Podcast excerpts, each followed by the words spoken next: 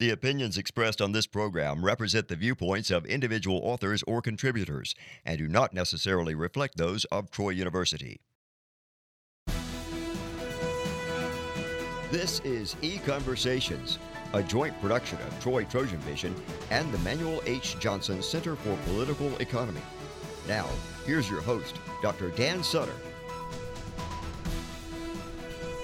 Hello and welcome to E Conversations. I'm your host, Dr. Dan Sutter of the Johnson Center for Political Economy at Troy University. Do you know much about car repairs? What about dentistry? Plumbing? Electrical wiring? Most of us do not, and that's good. Our lack of knowledge, though, can leave us in a difficult position when it comes to reviewing the expertise and credentials of mechanics and electricians. Does the person in the lab coat talking to us truly know medicine, or did they, as the TV commercial puts it, just stay in a Holiday Inn Express last night? States and cities across the nation implement occupational licensing laws to help address the challenge of evaluating the expertise of alleged experts, with the hope of weeding out the cracks and the fakes before they can do harm. Occupational licensing, though, is a very strong form of government intervention in a, into a market for professional services, but it's been proliferating across America over the past several decades. What are the effects of occupational licensing? And there are, are there some reforms that might make this policy better for uh, Alabama? Joining me on e-conversations today is one of the nation's leading experts on occupational licensing, Dr. Edward Timmons. He's the director of the Knee Center for the Study of Occupational Licensing at St. Francis University in Pennsylvania. Dr. Timmons has offered a new, authored a new policy study for the Alabama Policy Institute on licensing in Alabama titled The Not So Sweet Home Alabama How Licensing Holds Back the Yellowhammer st- State. Dr. Timmons earned a master's and PhD in economics from Lehigh University and has extensively researched and written about uh, occupational licensing, with publications on the topic in top economics journals, including, as we'll see, one on the case of licensing of barbers in Alabama. He was also a panelist on a forum that the Johnson Center held on licensing in Montgomery. Well, welcome to eConversations, Ed. And thanks for joining us. Dr. Sutter. Hi. So uh, let's let's get started here. You've done a lot of research on on uh, occupational licensing, but there was one study that you published in an academic journal, which I, I, think would be of interest to our audience here, and it was looking at the case of of uh, the licensing and actually was a delicensing of, of barbers in, in Alabama. So tell us a little bit about uh, what, what, what happened here. So, Alabama was the last state in the United States to license barbers, and they were also the only state in the United States to remove barber licensing.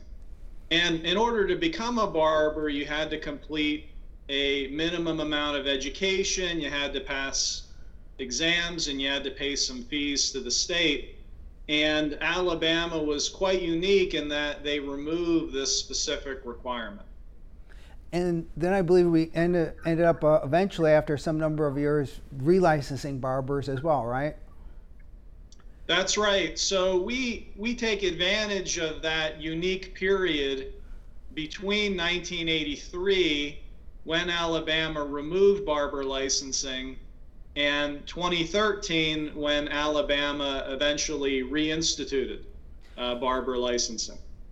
And you, the, one of the reasons for, for doing this study, is, is, as you explain in the paper, is that sometimes you know, it's going to be easier to see the effects of, uh, of occupational licensing when licensing goes away than it is to uh, be able to see when, they, when you start licensing something. So explain for us why that, that would be, be true. Absolutely. So, generally, when new licensing laws get passed, they contain something called a grandfather provision. Mm-hmm. And what this provision allows for is that existing barbers or existing professionals will have a pathway to begin working without completing the new licensing requirements. So, if this is the case, then we might not necessarily expect the effects of licensing to be observed immediately. On the other hand, with delicensing, it's more immediate. Right away, uh, everybody has the opportunity to begin working in the profession without meeting the original licensing requirements. So we might expect the effects to be observed more quickly with delicensing as opposed to licensing itself. Now, you were looking at the case of barbers, and that might immediately like well, you know, find, a number of our viewers might find that a little surprising because you might initially think of things licensing as applying to, to professions like medicine or, or, or, lawyers. You know, you have to get a bar license, or or maybe architects, where you have extreme, extensive uh, study that, that's required to, to learn something. And so, obviously, it must not be the case since barbers, as you mentioned, are actually now licensed in every state. But it seems, uh, is that actually a pattern that we see that, that uh, licensing applies to less, I guess, knowledge, you know, less, uh, uh, some professions that aren't, don't require the same amount of training as med school? Absolutely. Um, if, if we were to go back several decades to the 1950s, about 5% of workers were subject to licensing. And most of those workers were doctors, dentists, occupations requiring more extensive education, and where there might be an argument that could be made that perhaps consumers would be exposed to some significant harm if they received treatment from an unqualified professional. But what we've observed in the decades since the 1950s is a significant expansion in licensing. And now it's more like one in five workers rather mm-hmm. than 5%. It's more than 20% of workers that are subject to licensing. And we've seen licensing spread to barbers, massage therapists, even florists in Louisiana uh, are licensed uh, in order to begin working. Now, uh, before we talk about what you found with the case of Alabama barbers, what in general would have economists found to be the, the effects of, of licensing on different professions? So, what we've observed with respect to the effects of licensing is that if you make it harder for aspiring workers to enter the field, uh, and you know, basic supply and demand would tell us that you know, if you restrict the supply curve, that we would anticipate that wages will rise, mm-hmm. and that's going to materialize in the form of higher prices for consumers and potentially less access to services. Mm-hmm.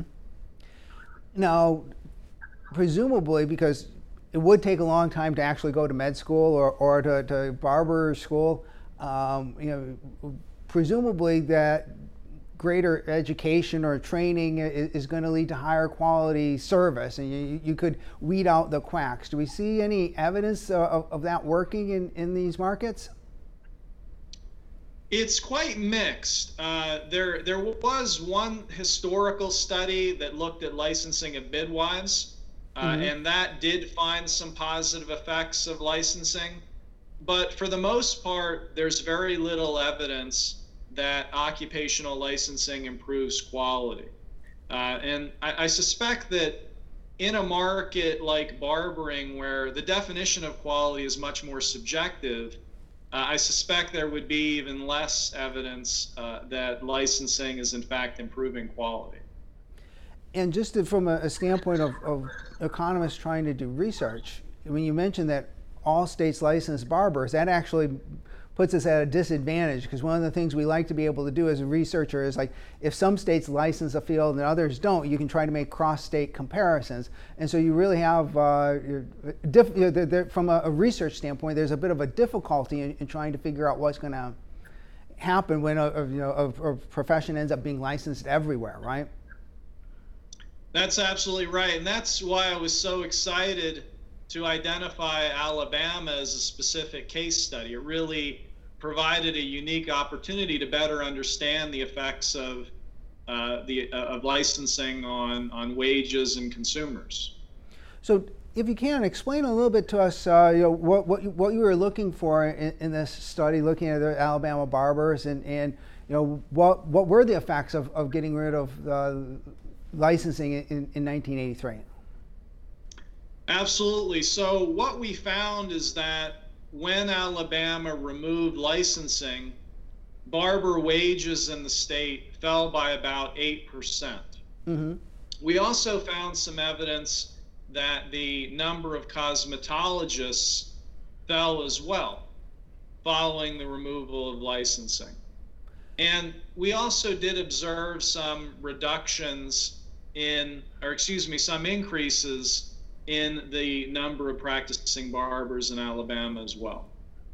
Now, you, you mentioned the, um, the, the fact with cosmetologists. So, if you can explain a little bit, and you might need to explain to us exactly what a cosmetologist is, and, and, then how it is that, that that could end up being related, and why, as economists, we might uh, look to, to find an effect of licensing of one profession on another. Sure. So, traditionally, cosmetologists primarily serve females and barbers primarily serve males, although that line has begun to blur in the last several decades. One of the unique distinctions between the two professions is that uh, barbers give shaves, uh, even though it is becoming less common, but they, they have the ability to do so.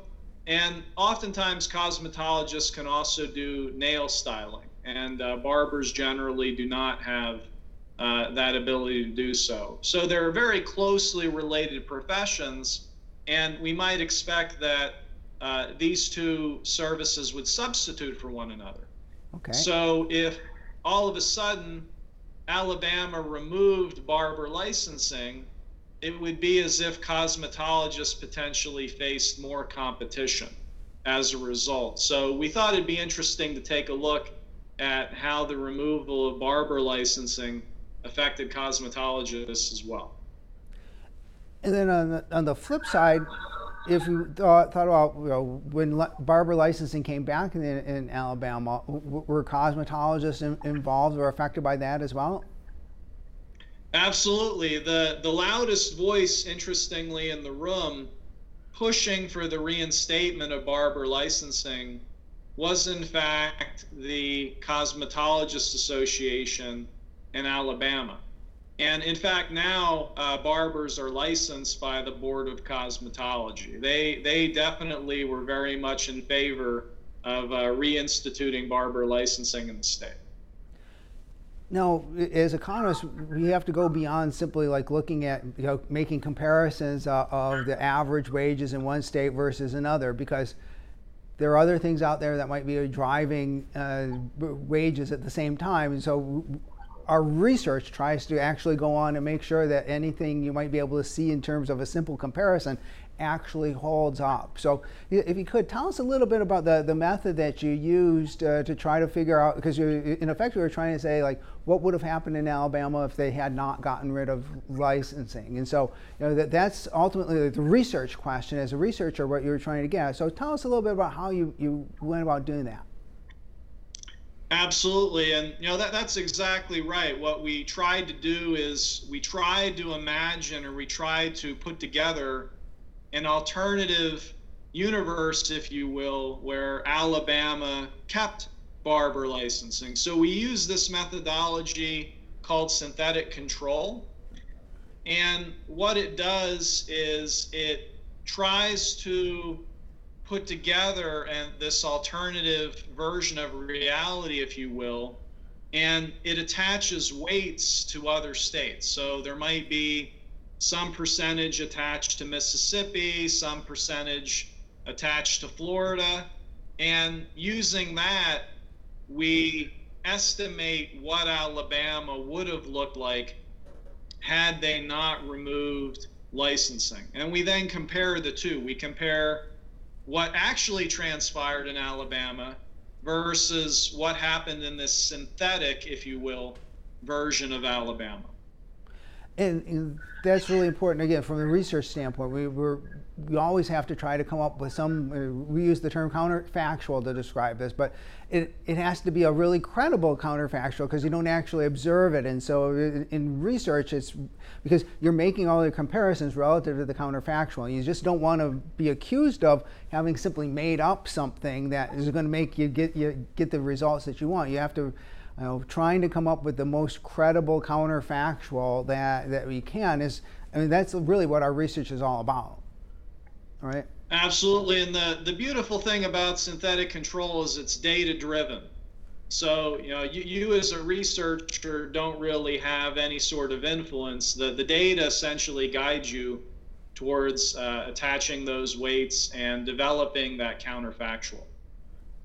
Well, we want to move on to a, a, a study or a report that you uh, put out for the Alabama Policy Institute uh, earlier this year, and and, um, and talk a little bit about what that uh, that policy does, or what that study did, because uh, in that case, you, instead of doing research, you were offering some uh, possibilities for reform, and I thought it was some very intriguing ideas for how we might change the, the, the process here. But before we think about uh, you know, uh, reforms, we want to mention, I, I, mentioned this in the intro, but I wanted you, if you could elaborate on this. Um, occupational licensing is only one of a number of different types of, of interventions that the government could have in a professional services market.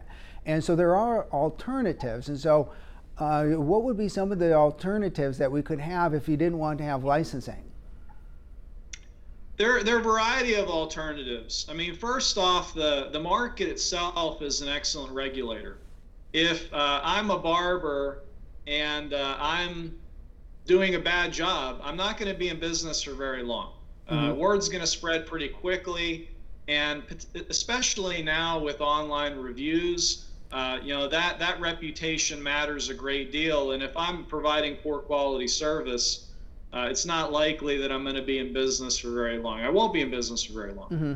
Um, in between the market, which, as I said, is an excellent regulator, and licensing, which is the strictest form, you know, it's illegal to, to work without meeting some minimum amount of education and requirements.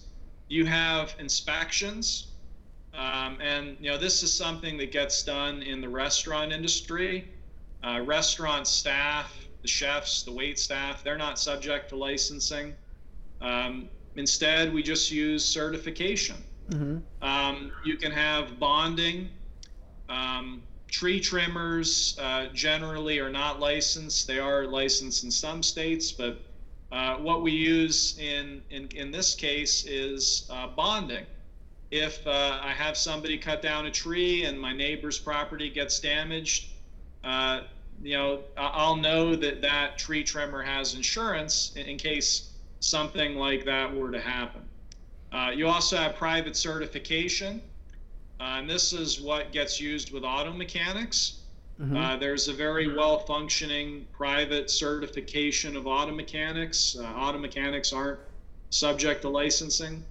So you know, there's there's a wide array. Probably the the best representation of all of these alternatives is uh, something called the inverted pyramid that the Institute for Justice put together. And uh, at the top of the pyramid's market competition, at the bottom is licensing. And there's a whole host of other regulatory alternatives that aren't as costly and prohibitively expensive as licensing.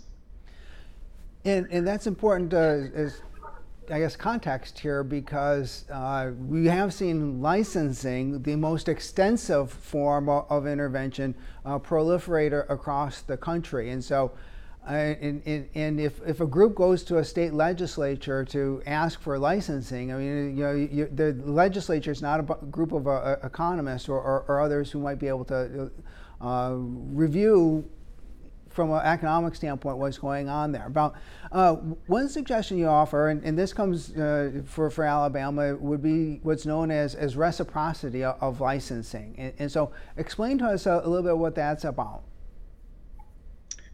Yeah, so the reform that I recommend would entail that Alabama would simply accept the licenses of other states. And, and generally, the license holder would have to have that license for at least one year. The license would have to be in good standing. Um, but that is a straightforward way to remove a lot of the barriers that are generally associated with licensing moving from one state to another. And, and that's one thing that research has shown is that uh, you know, licensing raises wages, but it also restricts mobility, right? That's absolutely right. There, there's a really well done study that looks at the effects of licensing on interstate mobility, and they find that if states make it harder for individuals to move from one state to another with their licensing restrictions, that mobility declines by about 7%. And there's one group that I, I know uh, has uh, gotten some attention with uh, re- with regard to this uh, impact of licensing and, and, restricting mobility, and that's uh, military spouses. Because, uh, I mean, first off, if you're a doctor and you're going to move from one state to another, you're, you're only going to do that if you get you know you're going to be able to either transfer your license or, or get get a new license once once you transfer that. But you know, if, if, if, you're a spouse of somebody who has to move for another reason and you were licensed in one state, you, you could be in a situation where you now no longer can legally practice your uh, profession, right? That's right. And military members, service members do tend to be more mobile than the rest of us. So, you know, th- this is an issue. And, and I mean, as you said, it could be completely unplanned. Mm-hmm. Uh, so the, the spouse very well might find themselves in a situation where they're not able to use the skills that they've acquired, and that hurts them. It, it hurts the rest of the members of the state as well because they don't have access to that provider service. And in the case of a, a, military spouse, if, if they're likely to move on again in a few years because their, their spouse gets stationed somewhere else again, it, it really could be a case that is simply not worth it for the two or three years they might be in Alabama to go through the whole licensing process again, even though they were already licensed in another state. But you know, they, they just don't have the ability to work while their their spouses here in Alabama, right? Absolutely, yeah. I mean, it wouldn't make sense to go through all that process for just a couple of years. And uh, so, there are some, I mean, I think I've, I've, I've read this uh, carefully, that there are some professions in Alabama that do have license or, or this reciprocity accepting out of state licenses. But this would be what you'd be proposing is sort of like as a, as a rule for all professions, right? That's right. It sometimes gets referred to as, as universal recognition. And I should point out that Mississippi just passed this same type of reform this legislative session. And more and more states are, are adding to the list. Uh, you know, this is a reform that I think makes good sense. And, uh, you know, especially when we're thinking about military families and individuals that are more mobile, um, it, it, seems to be a good common sense reform. Especially since uh, the, this lack of mobility, uh, or when you don't respect the out of state license, impacts a handful of people very hard, and it, it can be a real hardship. And you know, I, I, know there's even research showing that one of the prime issues in terms of uh, officers leaving the military is their the inability of their spouse to find uh, fulfilling employment or, or uh, while moving around as a, a, a military spouse. So I, I think that makes a, a, perfect sense as a relatively minor thing, and and it also uh, makes sense in terms of like states respect out-of-state driver's licenses, and so you know if, if we're going to accept driver's licenses from other states, then can't we uh, accept barber's licenses from uh, from other states and so forth, right? Absolutely, that's a good analogy. Now, another uh, proposal that you offer in, in this uh, study for API is uh, what's known as a sunrise review uh, of, of licensing. And so tell us a little bit about this, uh, what Sunrise Review is, and you might need to talk about the Sunsetting Review because people who follow public policy might might have heard of sunset reviews that that uh, occur in Alabama and a number of other states, and and sometimes do are, are very contentious. So tell us about sunsetting, and then uh, I guess the sun also rises is what you're going to propose here. That's right. So a sunrise review would expose new legislation to review. So, if, for instance, there was a proposal to um, license genetic counselors, let's say, in Alabama, the state would have to review, or some other body would review and make sure that the benefits associated with that licensing legislation exceeded the cost. So, you know, some sort of basic, if they're done well, some sort of basic cost benefit analysis uh, of that new legislation to make sure that it's in the public's best interest. Mm-hmm. Sunset legislation, on the other hand, is a review of existing legislation. So perhaps the state of Alabama, as it did in 1982, might review barber licensing and make a recommendation that the costs associated with that regulation exceed the benefit. Now, unfortunately, what oftentimes happens with sunset review in particular is it is a little bit scattered. It doesn't necessarily occur with any regular interval. Uh, other states that do it well, they might subject a certain percentage of occupational licensing rules or other legislation, to be frank, mm-hmm.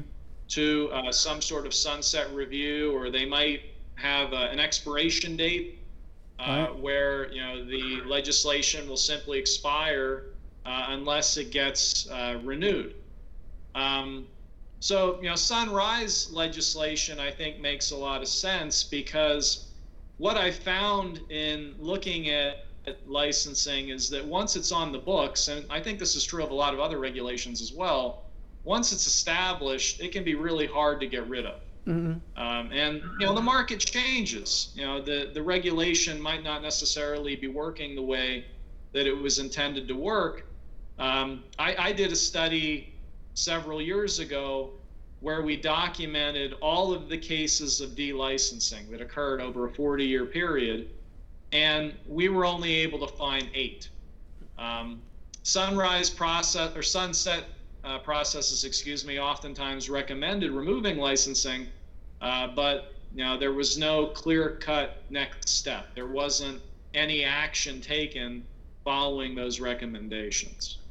Well, and, and I think, especially given that there are these alternatives to licensing, and, and the fact that licensing represents this most extreme uh, form of, of intervention, I think it makes perfect sense to say, well, hey, you know, you, if, if you if a patient wanted to try to get some sleep, uh, prescription sleep aid, they have to go to a doctor, and the doctor is going to diagnose the thing, and they may not be able to get like the most the strongest uh, sleep aid right off the bat. They might have to, you know, the, the doctor's actually going to review their case and see if that's what they, they need. Or the same thing with, you know, prescription pain medicine. I mean, you're not going to just hand that out and you're going to rely on expert opinion. And legislators aren't experts on, on these things. They're, they're drawn from all different walks of life. So, I mean, I think this is something that, that you know, just thinking about from the, the standpoint of, oh, gee, you wouldn't, you know, you, you, you tell somebody to go to a, uh, a doctor before they get a prescription, right? Absolutely, yeah, and you know it, it doesn't, it just doesn't make sense to jump right to that most restrictive regulation. Yeah, especially if, if you know you want to try to give a, a less in, extensive form uh, some opportunity to, to work for a while. So, so we were nearing the end of our time. So just uh, sort of to, to, wrap up here, is there anything uh, you'd like to add? I think if there's one important takeaway from all of this, it would be that licensing is not the same thing as regulation. I think too often the two get equated. There are all kinds of other regulatory alternatives that don't have the same costs. And it would be great if there would be some recognition that we can protect consumers without imposing the costs associated with licensing. Well, thanks very much for coming on and talk about this with us. I uh, enjoyed it very much. And thanks you all for joining us. Uh, join us again next time for another e-conversations. This has been E-Conversations, a joint production of Troy Trojan Vision and the Manuel H. Johnson Center for Political Economy at Troy University.